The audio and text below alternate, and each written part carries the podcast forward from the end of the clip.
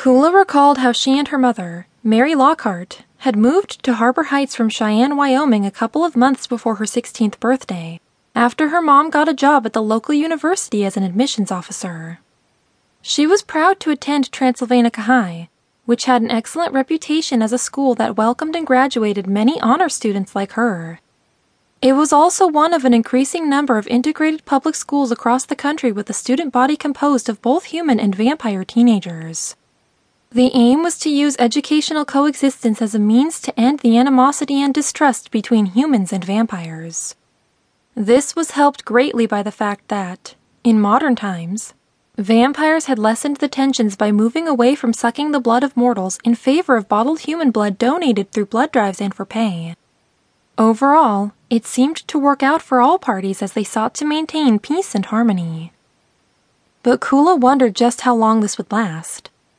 After all, groups such as the United Front Against Vampires, which Neil and Yvonne Elwood belonged to, never seemed to stop coming after vampires. And mortals, like Eriq, wound up getting caught in the crossfire. It seemed like only a matter of time before vampires and mortals were back at each other's throats, literally. In addition, humans and vamps had more than their fair share of infighting that also threatened the fragile harmony. Kula ran a hand through her long brown hair. She knew it could use a wash, and so could she. But right now, her only concern was to be there when Eriq opened his eyes. Please, Eriq, she pleaded, open your eyes for me, or your parents, or even your friends who are so worried about you. She paused to wipe her nose. Please just wake up and don't even think about dying on me. You have to live so we can share our future together.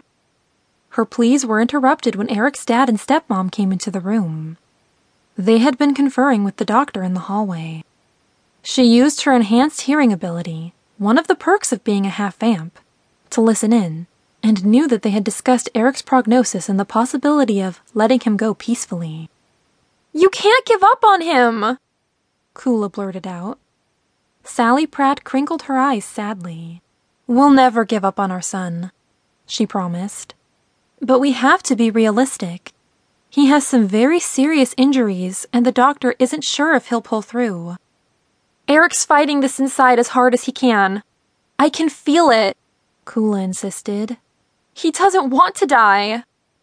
Eriq's dad, Evan, said, All we can do right now is pray for him, Kula. She blinked back tears.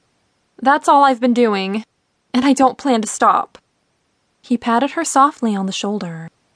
Do you mind if we spend some time alone with him now? Kula knew that was just a polite way of saying she was hogging up all his time and that they loved him too.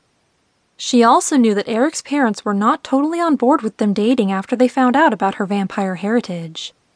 But, for the most part, they had allowed him to make his own choice for a girlfriend, while supporting to some extent the concept of integration at Transylvanica High. All right, she said reluctantly as she stood up. I'll be outside if you need me, or if he wakes up. We'll call you if anything happens, his stepmom promised. Kula took another look at Eriq. He seemed anything but peaceful.